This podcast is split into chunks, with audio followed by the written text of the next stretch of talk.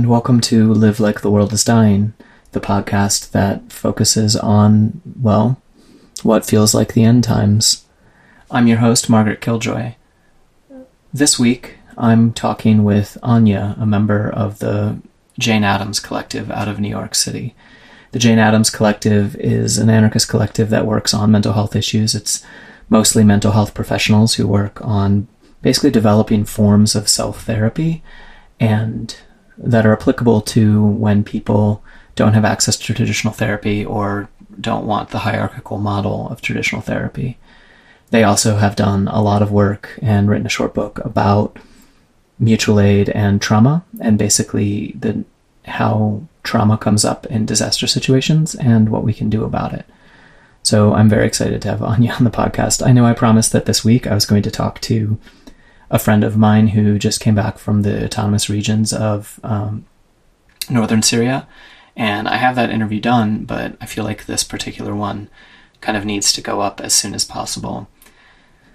Um, uh, one result of my own self isolation is that I don't have access to my usual recording space. Uh, I actually live off grid without real internet and without electricity, so sometimes I have kind of limited access to certain things. And the place I normally record has someone living there who uh, can't really have people over right now.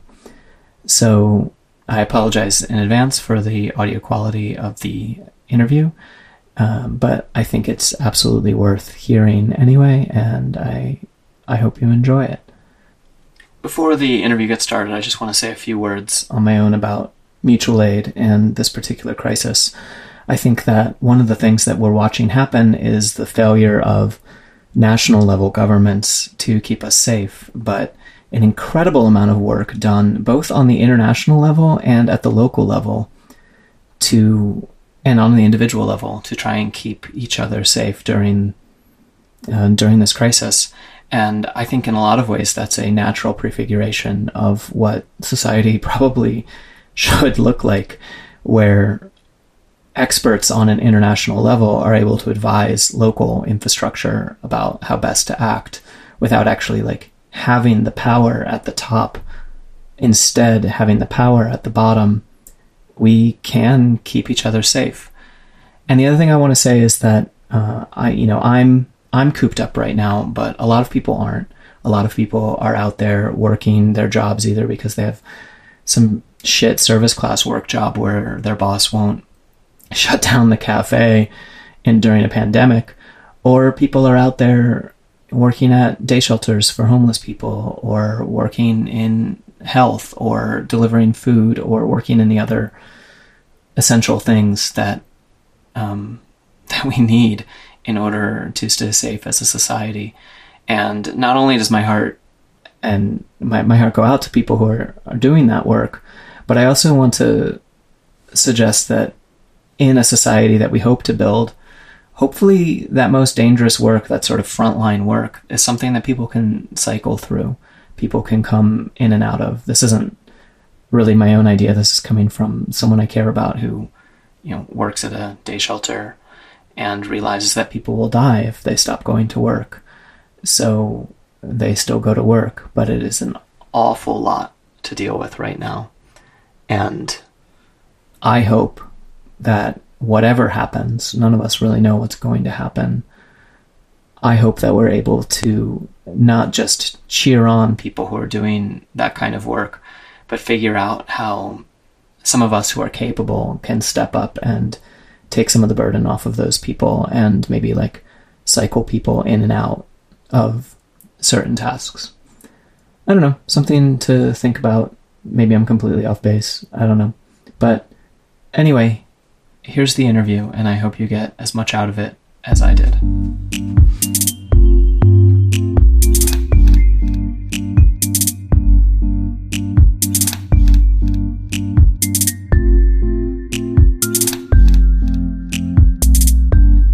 So, welcome to the podcast. If you want to introduce yourself with uh, your name, uh, your pronouns, and any political or organizational affiliations that you want to mention. Uh, yeah. Um, my name is Anya, she, her. Um, I am an anarchist, um, and I have I'm in Jane Addams, the Jane Addams Collective. Um, it's a radical anarchist mental health collective that's been around for about five years. Um, I do a few other things and do work out of the base in Brooklyn as well. Okay.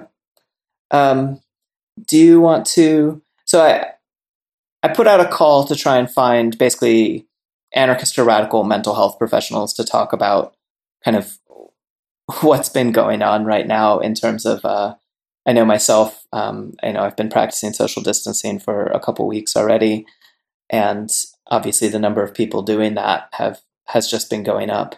And of course, that is a even for an introvert like me, like not the easiest thing in the in this world. And so I, I guess I wanted to talk to you about that, about the effects of social distancing and how we can manage them. Absolutely. And that's particularly important considering we're already sort of behind in terms of like isolation. There's mm-hmm. been sort of a growing loneliness ep- epidemic in the last like few years, partly due to capitalism, but due to other things as well. Um, that's sort of like set us in an off footing here. Like people have fewer friends and reliable uh, social connections than they used to in a lot of like meaningful ways. Um, often through no fault of their own, but it, like the social distancing probably feels more onerous when there's already a lack of genuine social connection. Yeah. Um, yeah. And the anxiety that's sort of like a, the virus, while also very scary and a problem, is like a face for people's anxiety about other existing collapse in their own lives as well. And it's like a very notable and present face. So it's really easy to like think of that one thing as the problem when it's showing the inefficiencies and the like breakages and like centralization and hierarchical responses to things. So what do we do about it? So what what do we do for someone who's listening to this podcast who you know is going to be practicing social distancing. I guess I want to talk to you a little bit about that, and then I also want to talk to you about people who have to, who aren't able to practice social distancing, people who, you know, do social work or healthcare work, or just basically like are continuing to be in high risk situations, um, about how to manage that kind of fear and anxiety. But I want to start maybe with with the social distancing aspect. Absolutely um, in all of the like obviously the necessity of having like uh, reducing the risk collectively uh, for like community spread of the of COVID nineteen is like pretty reasonable. Um, a lot of the like social things that one would do to try to like maintain their sanity in a stressful time of any sort apply pretty broadly here. Um, trying to like actively maintain at least like virtually the connections you have um, it's very easy to like get into an out of sight, out of mind um, sort of a thing when you're lone, and especially when you're lonely. Um, and that sort of perpetuates itself. So even if you're like making a point of reaching out to who do I know around here? Who do I know who might be doing the same thing? Um, and since you're not like physically able to be around people, if you're doing the ultimate version of the like isolation, um, like having those connections across broader distances or like to your family across the country if they're there somewhere or like you know it doesn't need to be your next door neighbor either um, some sense of connection and someone to talk to is uh, like super vital mm-hmm. um, yeah and if you don't have as many of those uh, finding like uh, there there's a fair number of like other ways to try to like build new connections at least technologically i'm not a huge fan of them but if you're very lonely they are helpful sometimes Can you give me an example, even though you're not a huge fan of it? Um, yeah, I mean, any of the like the centralization of all like the websites and message boards, where it's like you can go on a thread about something, or go on Reddit, or like find a Discord chat room that has like interesting people in it who you can talk to about things you care about. Like th- those can be outlets, um, but uh, I think they're useful to an extent, and they can reduce some of the degree to which like you feel isolated or lonely but um, a lot of times the nature of technological distance sort of like leaves something that's qualitative about human interaction out of it. Mm-hmm. Um, and though you can sort of abate some of your loneliness as far as like knowing that someone is listening to what you're saying and like interacting with someone, there's a lot of aspects of what we need out of human interaction that are physically interpersonal, even if you're not like touching someone, having someone there, seeing their gestures, getting an idea of like the, the those things are very different when they're mediated through a te- technological lens, particularly one that's like uh, organized and designed for the purpose of developing capital or servicing ads.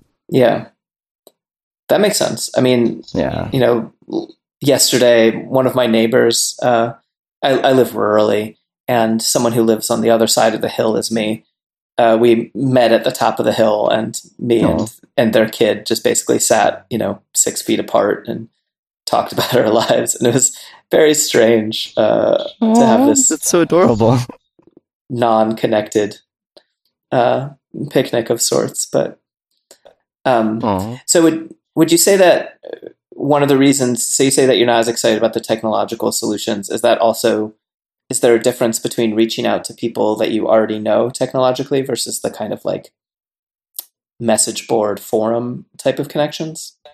Yeah, yeah. There's like both a difference in knowing like what kind of information you can get from someone, what your relationship is like, is very helpful in those situations. Like you don't always go to the same people for one kind of problem, mm-hmm. um, and but beyond that, it's when you're communicating with someone like on the phone or um, on like uh, a message board or something, part of the like effort that you're doing is modeling that person in your brain. Um, and literally like building a version of them, uh, not necessarily picturing them unless mm-hmm. you're like super visual, but like having um, an actual like that cognitive process of like seeing like imagining the person you're interacting with and like their specificity and who you are in interaction with them um, it takes up as much as uh, like the other normal social things. It's like why having like a hands-free device to talk on the phone while you're driving isn't any safer. You're doing the same cognitive tasks. Oh, interesting. Okay. Yeah. Yeah. So I mean like there's a it since it's a bit more tiring, it's a bit like it is just literally cognitively more difficult to communicate remotely because we need to be conceptualizing the social relationship we have and the person that we're interacting with in order to like build social solidarity and do some of those things, which is possible but limited through technology. So, do you have like so? If you're practicing social distancing and you're not completely self isolated, are there other things to do? Basically, you're just saying like make sure to try and keep up with your friends. Um, yeah, yeah, and sorry. go ahead. No, go ahead. Yeah, um, and I mean, obviously, there's um, depending on where you are, because there's a lot of differences. In like an urban area, it's very difficult to avoid people anyway. I live in New York City, mm-hmm. um, and if I feel extremely lonely, I mean, I can still go to one of the open coffee shops or go to the library and stay like six feet from anyone um, and just like not touch anything and like wash my hands mm-hmm. um, and like be slightly more at risk. Um, but I mean, I'm also like an able-bodied, able-bodied, super healthy, like 30 year old. It's not, um, I'm not in one of those cases where I might be like more isolated. Like the people who are able to physically get out, if not like while trying to reduce the degree to which they're exposing themselves or someone else to uh, contagion, like mm-hmm those people kind of have to be checking on the sorts of folks who can't. Um, actually, uh, Zoe said it when they were on your podcast as well. Sort of the people who are more at risk, um, who don't have the ability to like quit working or don't have the ability to like leave their homes or are particularly immunocompromised. Um, like the people who are able to check on them probably should. If you know people like that in your life, instead of like waiting for them to say, "Hey, I need help," maybe see how they're doing. Because um, like I there's a lot of people you might know that you haven't thought about, like, oh, this person might actually need help right now. yeah. I guess that gets back to what you're saying about avoiding the sort of out of sight, out of mind kind of mentality. Mm-hmm. Yeah, exactly. Yeah, even if it's just like thinking about um, what is my social network, um, like in the terms of like preparedness for uh, disasters, on the like average, any person, regardless of inclination, could do it. Uh, like the first thing is kind of like okay, who are the people I know? What do they know how to do? And how can I help them and how can they help me? Mm-hmm. Um, like, you know, I, I know people who, if there were some serious medical emergency, I could talk to them. But, you know, I also get like a couple of texts a week from like a friend who's extra anxious about something. Um, like there's sort of a, everyone has these different skills and like thinking of your social networks partly as like social infrastructure mm-hmm. um, is like helpful for preparing for these things because to a certain degree some of the uh, informational public health and like supportive infrastructure that's like at the like higher more hierarchical level is replicated by like resource sharing and mutual aid if you're thinking of your relationships in that way um, but oftentimes it's just like, oh yeah, I know my neighbor, not like, oh my neighbor might need some help too. Right. Yeah. Yeah. One of the things that I I've talked to a couple different people I've interviewed about um, is basically the importance of agency during crisis. And oh yeah, this is a particularly interesting one because in some ways the the lack of federal response, uh, at least in the United States, and I know also in Britain, it's even worse. I think um, has kind of left this hole that is being filled by mutual aid networks that are, are cropping up. Um, I'm wondering if there's anything like that going on in New York City that you're around, or uh, basically how mental health can plug into, like me- mental health work can plug into um, mutual aid in crisis.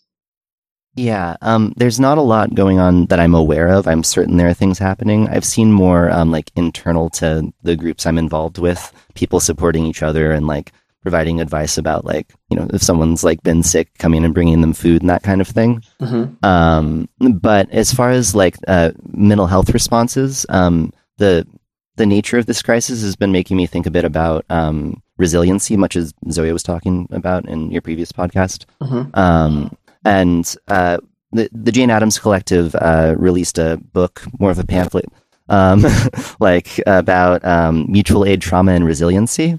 Mm-hmm. Um, and one of the focuses there is about the way that we respond to crisis and mass crises and these sorts of things. And obviously, like there are things that we can do now to uh, help vulnerable people and mitigate the worst parts of this. Um, but a lot of the things that are the most useful are long term and preparatory um, for trauma or for uh, preparation for a public health crisis. Um, and generally, it's sort of like that, that idea of resiliency is like a collective and social idea. Like you're having to build these things as a group. Um, and like part of that's because the way that we tend to respond to crisis and the way that we like put urgency on things is very short term. That's a broad generalization, but it seems to be fairly accurate. Um, that we jump and, from crisis to crisis rather than yeah yeah we're great at that yeah yeah and it's like you know at the cost of things that we are building that are useful uh, that are useful in the day to day but also are like have the seed to being something that's self-sustaining or you know survival programs and that kind of thing if more of those are up and running just on a daily basis, then the need to create them suddenly when some disaster occurs is like a lot less present. You just need mm-hmm. to prepare them for the specific thing that's happening. Um, it seems like that's often a problem that we also run into, not just like governmental structures, you know, that aren't prepared for crisis, but even like as anarchists or, you know, oh, people yeah. believe in horizontal structures, we often are jumping from crisis to crisis. But I, I think there's a it's hard to maintain it's hard to maintain counter infrastructure when the traditional infrastructure is sort of working and me- meeting people's needs and also suppressing any counter infrastructure. So I oh, I, yeah. I want to like give ourselves the sort of credit to say that in some ways it's it's a very uphill battle to try and maintain counter infrastructure when when it's not crisis. Oh, absolutely. And I mean, like the anything good will be crushed by someone um, unless you defend it. So, like, I mean, it's definitely an uphill battle. Um, I mean, but some of those smaller like connections that we don't think of as infrastructure are mm-hmm. building blocks for that. I mean, like the affinity group is mostly mythical um, in my experience of the world. Like, but you know, collections of people who are willing to do things together do exist um, more frequently in my experience. And like sometimes those connections, if we're actually examining and then thinking about the way that we relate to each other and like what our like skills, needs, and risk assessments as a collective are, um, like th- those smaller connections can be built into something more useful. Um, because I mean, the lack of like a strong kind of social connection um, and like even just strong mental health infrastructure, like being able to talk about your problems, or uh, the way mm-hmm. that organizing in general is not really open for people who are mentally ill. Um, it, there's not really a place to be kind of crazy, and even if you're like pretty like sane passing, it's not super easy to like l- not have those things interrupt your ability to be part of a collective working on some of those things. So like a lot of these things, while they're, uh, you know, obviously more obvious now and more immediately pressing and all of that, like one of the most important ways to resist that, like crisis and urgency and continually having our like hopes smashed by the difficult situation that we're all in. Um, I don't know, it kind of requires co-opting a bit of that, like, uh, the politics is personal, you know? Yeah. Um, um, it's like that Embrace song. Your emotions are nothing but politics. um, so, okay, so if one of the main things that we can be doing is, I mean, it's this sort of beautiful and interesting irony. The main thing we can do is strengthen our interpersonal connections. yeah. Um, while practicing social distancing.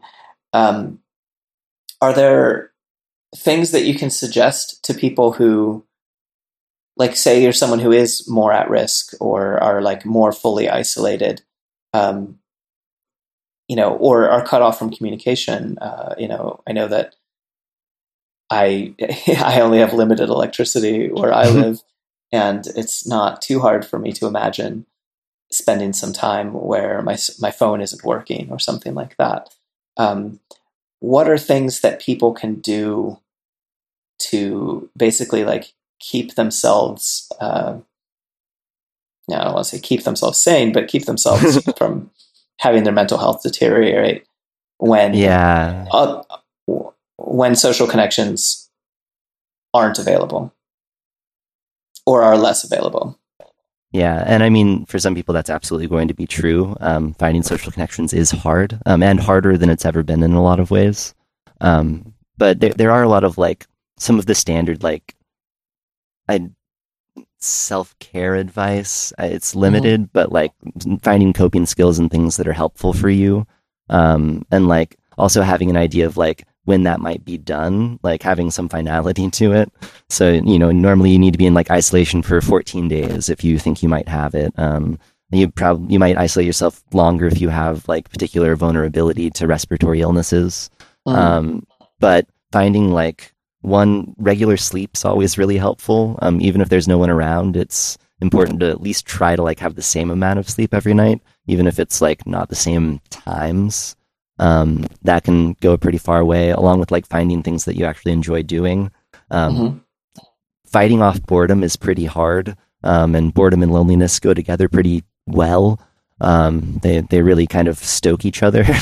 Um, mm-hmm. So, you know, obviously you don't want to just be sitting trying to entertain yourself all the time. Um, like take up knitting. um, unfortunately, a lot of it's like really personal. Um, trying to find things that are useful for you or that like are somewhat distracting from your uh, least pleasant thoughts and inclinations is useful in the short term, but uh-huh. that's not good long term advice. Um, so, so video games is not a long term solution. It's a short right. Solution. But if you want to play them for the next two weeks, please do. Okay. yeah, yeah, because it's like if you don't have the social connections that would help uh, reduce what is ultimately a socially indicated problem, like uh, psychological distress, mm-hmm. um, like then you aren't going to be able to solve the problem. You can mitigate it and cope with it and make it less like onerous to deal with.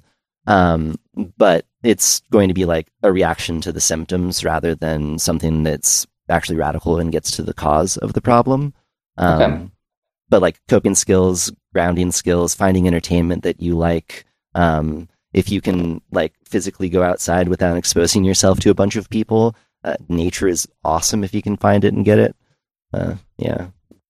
Yeah, that's the thing I'm like lucky about. I uh, you know, I sometimes wish I had running water or uh, consistent internet, or like, you know, um, I'm for listeners, we had to navigate this interview based on the fact that I can't go to the recording studio I normally go to because someone who lives there is immunocompromised, and Yeah. so I don't have internet at home enough to uh, to do any kind of interview.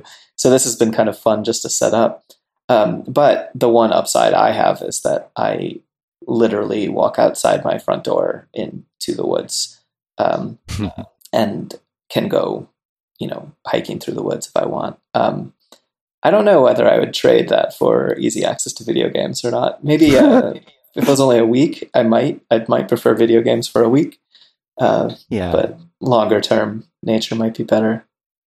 Yeah, I have access to unlimited video games, and I've gotten bored of them. yeah, you don't really get bored of nature. It just isn't like as wildly distracting or entertaining. Um, Right. You can be bored in nature, but that's about it. yeah.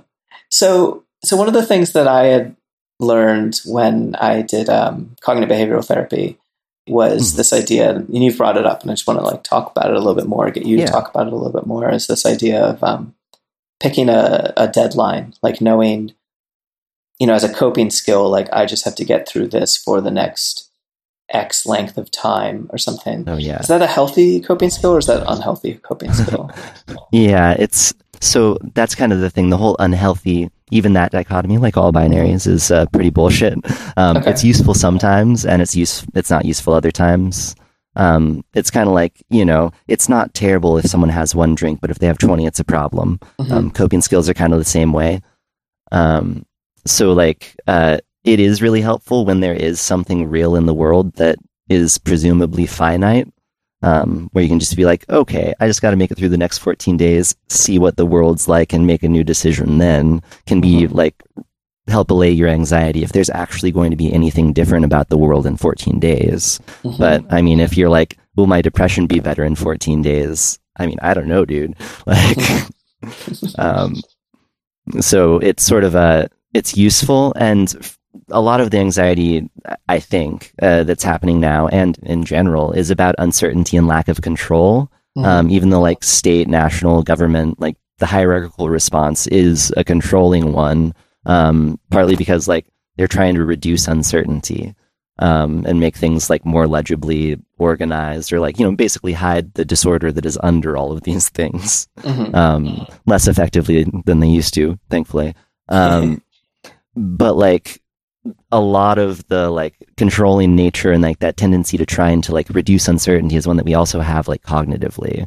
Um, and to a certain extent, like thinking of these thoughts as something that we can control and that we can uh, really like master is uh, a problem in and of itself. Um, a lot of like alternative uh, or like newer therapies, uh, third stream therapies, um, like uh, acceptance and commitment therapy or dialectical behavioral therapy, Mhm. um, have sort of a different theory of thought than cognitive behavioral therapy. Um, cognitive behavioral therapy, the interventions do work, so I wouldn't shy anyone away from it. Um, but the actual like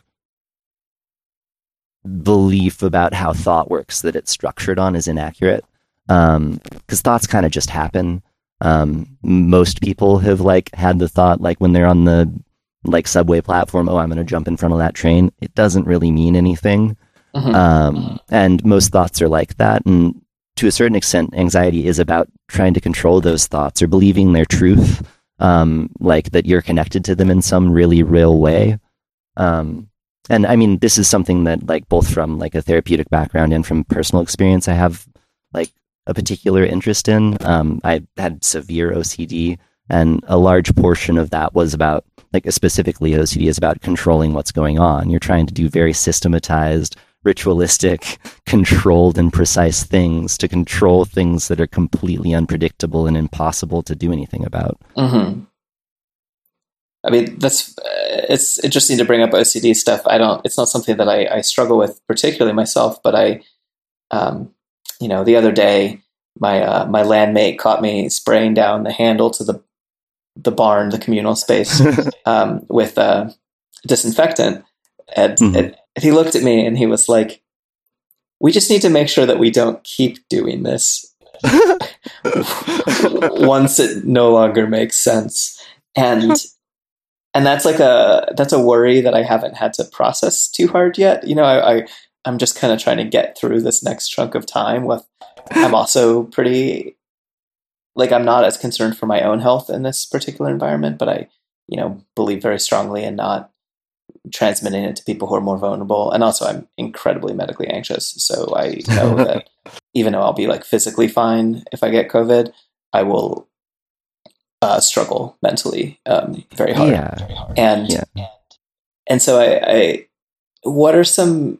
Do you do you know any good coping skills then for not letting these like in my head like neural pathways cement themselves? These these things that we might do during crisis, like social distancing or disinfecting everything. Um, how do we prevent them from becoming unhealthy habits later? Yeah. Um, one of the like most useful things that I've found is uh, it's pretty similar to something the Stoics used to do, um, which was sort of like negative visualization. Mhm. Um, and, and more or less like like the idea of like a memento mori is like a version of a negative visualization. Um, but like that means for almost every- you will die, right?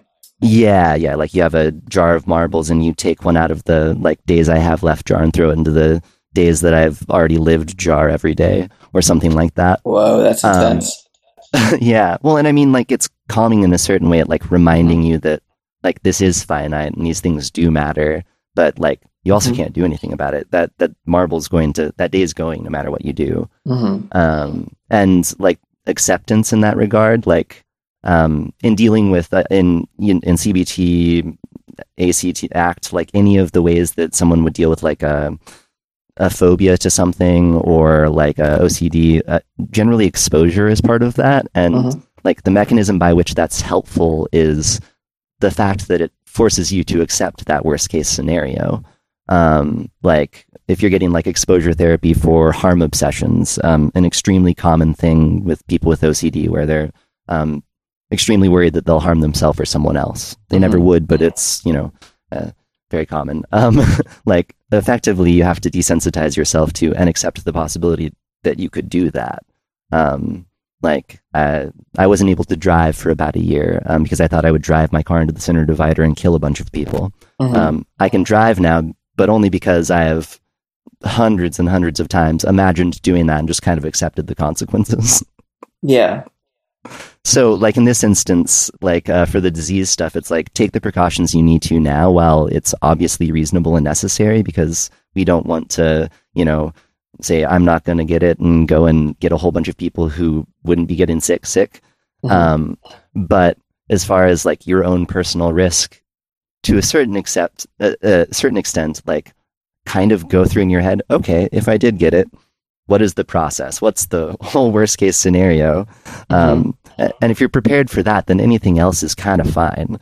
Okay. So my Yeah. my my habit of uh, every time I get on an airplane, I accept my own death. That is Yes. that's a reasonable thing. That is exactly what I mean. Yeah, every time I get in a car. Okay. Well, what's interesting is is um, with my own experience of uh, ther- self therapizing with this kind of tactic, is that for a while I couldn't drive because of my anxiety because I would imagine, um, well, I just couldn't control everything that was happening. Like Oh yeah. if there was suddenly something in the middle of the road, I couldn't Mhm. stop in time. So when I did drive, I would drive, you know, like the grandma I'm destined to be, minus the children part. And I, I wouldn't be able to go fast because I, I wouldn't, if I went fast, I wouldn't be able to control everything.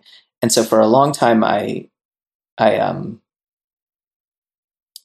for a long time, it was a much more conscious thing. And now it's back to unconscious thing. Now I don't, I don't worry when I drive anymore. I haven't been able to reach that same thing with flying. I don't know if I ever will, but Yeah, yeah, I definitely know what you mean. I mean, that's almost completely analogous because it is like that lack of control. It's the same reason some of the like most ineffective responses to the virus have been made like on a national level. Mhm. You know, you want to control like people coming in from Europe, even though that's kind of pointless. Like, you know, th- Yeah. those kinds of things are just, hey, let's control this as much as we can. We can't do anything about it. It's very uncertain. yeah, We're not very good at dealing with uncertainty, and accepting it is a huge boon to one's mental health. yeah, that makes sense. Just accepting that. I mean, I, I think about doctors having to do triage or whatever, or doctors Oh, having to work at all, where they accept the fact that they will kill patients uh, by accident. Mm-hmm. Um, Absolutely. it takes a, a particularly uh, good understanding of, of um, threat assessment, risk mitigation, or whatever. Um, can you talk a little bit about the Jane Addams project that you work on? Absolutely. Um, so the Jane Addams Collective has been around in different iterations for about five years. Um, we've done a lot of different projects. Um, the one of the bigger ones um, was developing a mutual aid self therapy, um, which is an alternative therapy model that isn't a hierarchical, doesn't require a therapist, um, that can just be done by like three people, three or four people. Um, and we've done workshops on that where we've taught people how to do it. Um, we're a book about it called Mutual Aid Self Therapy um, is uh, coming out fairly soon. It'll be on like AK and stuff. It's Um, actually my uh, it's sitting in my inbox to lay out. I know this. yeah, I'm just admitting this to the the audience. If the book is taking too long to come out, audience, please write me and yell at me. I mean, you could also write us and yell at us because we took so long to get it to you. Um, uh, but yeah, so like that therapy model, we've tried it in a lot of different iterations, and we sort of like hammered out. It's most useful if it's used by a lot of people and collectively, um, Mhm. and something that's accessible as easily as possible to as many people as possible. Because like access to this kind of thing, not everyone can afford a therapist, and if they can, your therapist is a snitch anyway. so like it's sort of you know there should be something else this may not be a replacement for therapy but it's certainly helpful and the hierarchy of uh, dealing with the therapist is not there um, but that's one thing that we do we also um, while we were working on making uh, MAST uh, more like usable by people who weren't us so we wouldn't Mhm. have to like teach people in our you know physically go and teach people every time we wanted to transfer that knowledge we wanted to make it like anyone anywhere could do it Mhm. um, while we were trying to do that, we realized that the we needed to like address trauma in different ways than we were addressing other psychological problems. Um, so in our like examinations of that, we also wrote uh, a, a small, very small book um, called uh, "Mutual Aid, Trauma, and Resiliency." Mhm. um, which is about collective responses to um, traumatic events and like building both individual and collective resiliency. Um, a lot of the I probably should have just read from that and picked some of those tips um, for like what should you do to like deal with things when you're alone or with people. Um, but th- that's also sort of uh, built out of the f- fact that like that is a collective thing that needs to be prepared for ahead of time, um, much like any kind of crisis like this. Um, so that's sort of like a how we think one could do that in terms of reducing the rate of post-traumatic stress, um, so that the like traumas that are inevitable to occur in the process of organizing or living um, are at least not going to eventually, you know, mis- metastasize into PTSD. Um, Do you have any? Yeah. Do you know enough of it off the top of your head to kind of give some like a, a basic overview or tips or anything like that about mutual Uh, aid trauma response? Yes, I do. I knew I, that I had it open here for a reason. Um, uh, basically, our whole model was based around the idea of resiliency, um, which is both something like individually and collectively that helps deal with trauma. Mhm. Um, and individual resiliency is oftentimes like some of those like ability to deal with crisis sort of things. Um, and like a lot of the the nature of trauma often involves like your expectations about reality have been broken. Um, like for instance, people who are like um, who have uh, strong political inclinations, like uh, regular people caught up by a horrible dictatorship, um, who are tortured, um, have higher rates of PTSD than like revolutionaries who are caught up by that same dictatorship and tortured. okay. Um, they both experience trauma from those experiences because they're terrible. Um, but like one of the fundamental differences is that the person who was fighting the regime didn't have any illusions about what was going to happen to them. Um, it was just as horrible, but their worldview wasn't broken. They didn't have to like completely reassess everything they understand about you know, they, they never had the thought, oh, you know, I know the government does that sometimes, but they never do it to me. Mm-hmm. Um, and the same thing's true for like other traumatic events. Like if you're in a group that does a lot of like um, pr- protests and demos, like there are certain kinds of things that you kind of know might happen that you could prepare for and think about.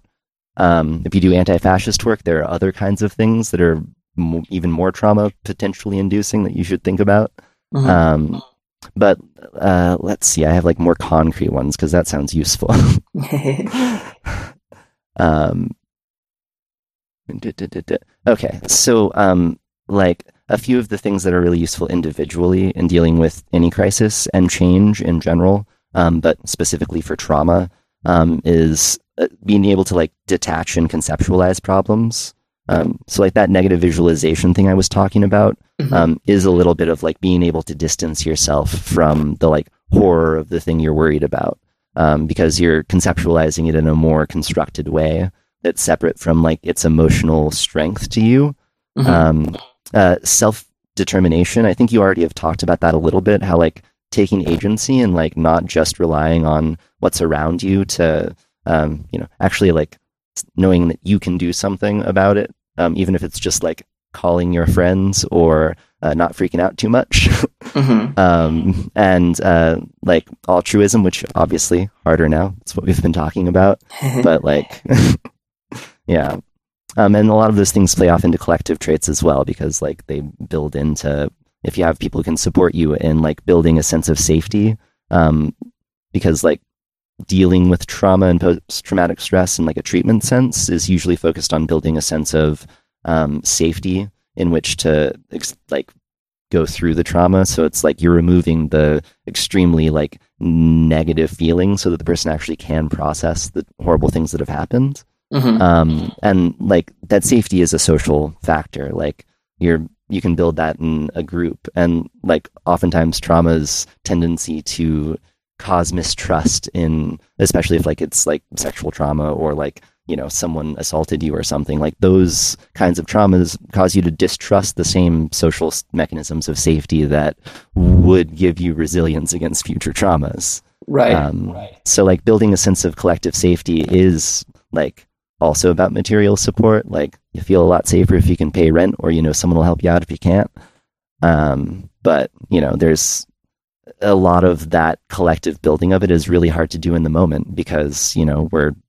if you're chasing the crisis and the right. crises are constant so i'm not quite sure how we get out of that just yet but well it sounds like i mean one of the things that the mutual aid groups that i've been sort of keeping track of or participating in to some small degree uh, you know the kind of immediate sense is how do we make sure that the most vulnerable are kept safe? How do we make sure that our immunocompromised and elderly friends have food that arrives? And how do we make sure that that food is safe you know? Yeah. that's that's the kind of the most immediate thing. But then the thing that people are also already starting to talk about doing is um you know also everyone's freaking out because everyone's out of work. And yeah. uh you know it's funny i have this album coming out and i have to um pay a mastering uh, you know, an audio technician to master it. And then I'm like, well, this is the the last money that I might see for a little while, you know. and um, but it's also maybe the last money that she's going to see for a while. And um, um, and but the so the people are starting to talk about that. How do we meet our needs? How do we, you know, maybe mutual aid response to this is going to have to start looking like, even from a mental health point of view, knowing that if someone tries to evict you for your unpaid rent, that a lot of very angry people will show up. Of course, that also gets very complicated because do we want to have these large gatherings? you know, um, I'm. I mean, it might be more effective if the landlord's afraid he'll get sick. That's true. God. I keep thinking about Masque of the Red Death, and I can't decide. Like, um, I think I've mentioned this probably even on this podcast before the Poe story yeah. about all the rich people who go and hide and uh, from the plague and then all die of the plague, you know. Um, anyway. Yeah, just desserts. um, so can you talk a little bit more about MAST, and which is not necessarily related to this particular crisis, but I think is uh, one of the most promising projects that I've heard anything about over the past several years. Um, can you kind of give a bird's eye overview of it, or is it dangerous to give someone half the information about how to therapize? And also, can you talk a little bit about like why people should believe that you all are? Basically, I know that it's put together by a bunch of medical health professionals with years and years of experience, but if you could talk about that as well, that's not Yeah, just like absolutely. some stuff some people made up. Yeah, totally. I mean, to be fair, it is stuff some people made up. Um, but I can uh, attest to our authority, at least in topic, if not in power.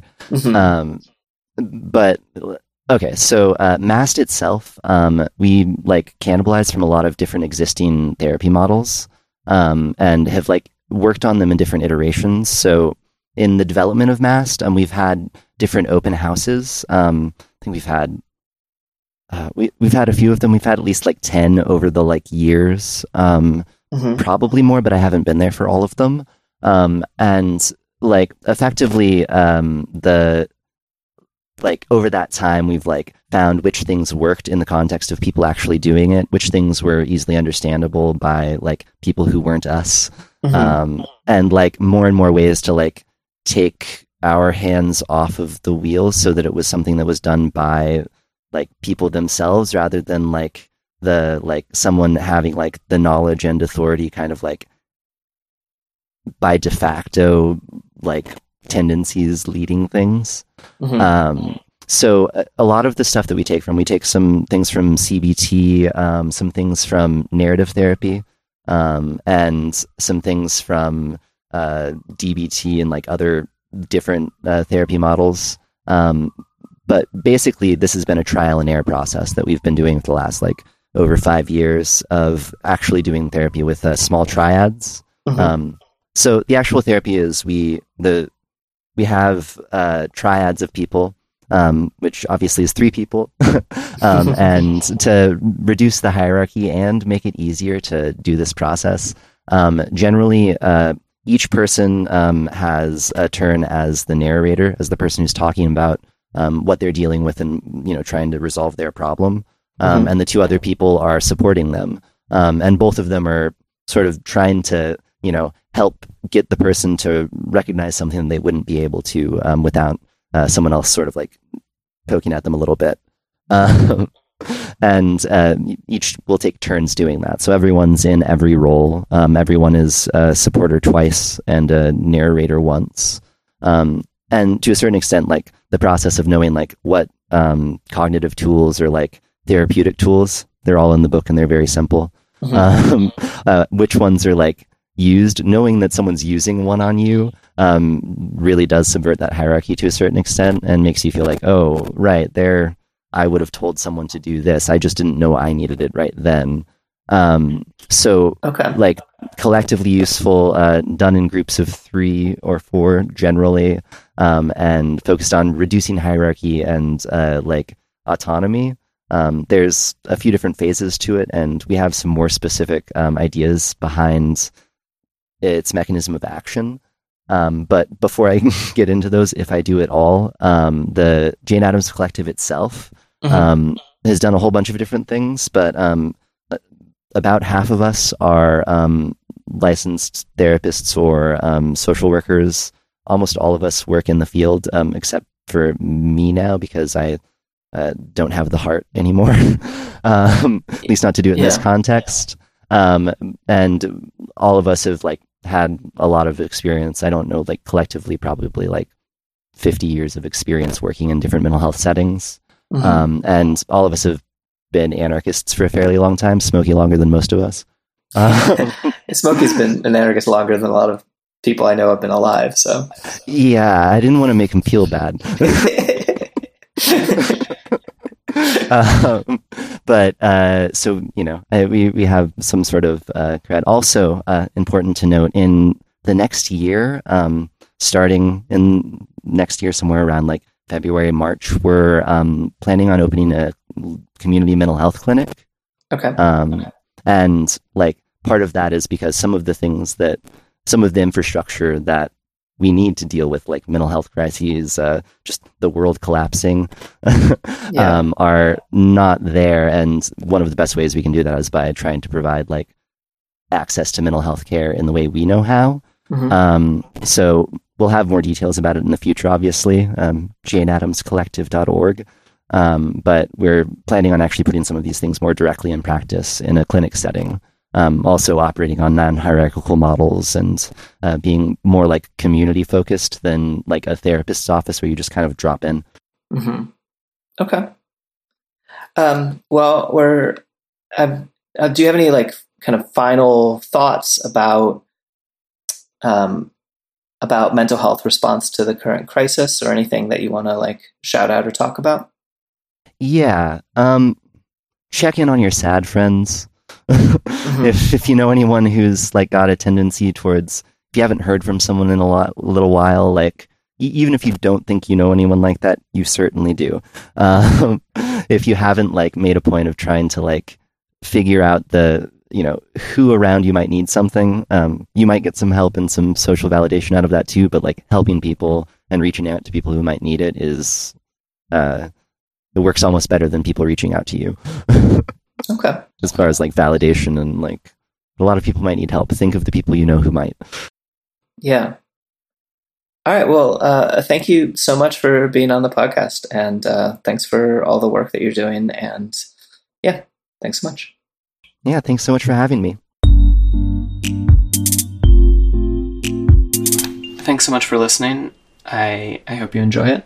Uh, I'm open to feedback. My email address is magpie at birdsbeforethestorm.net. And I'm open to suggestions for the show, of course. You can find me on Twitter at Magpie Killjoy or Instagram at Margaret Killjoy or Facebook at Margaret Killjoy, all that crap. I also support myself through my Patreon. I kind of want to keep that. I'm not trying to shout that out, so it's super hard right now. I mean, I do need it to live, but everyone needs work to live, unfortunately, in the system we live in, and that's getting very hard for a lot of people right now. And so I'm not trying to go super hard to, to hawk that. But if you want to, you can support me, and I would greatly appreciate it. If you make less money than I make off of Patreon, then contact me and I'll give you all my content for free. In particular, I would like to thank Chris and Nora and Willow and Haas the dog and Kirk and Natalie and Eleanor. You all really make it possible for me to keep up this work. So thank you. And just remember, it's not institutions that keep people safe. It's it's us that keep people safe.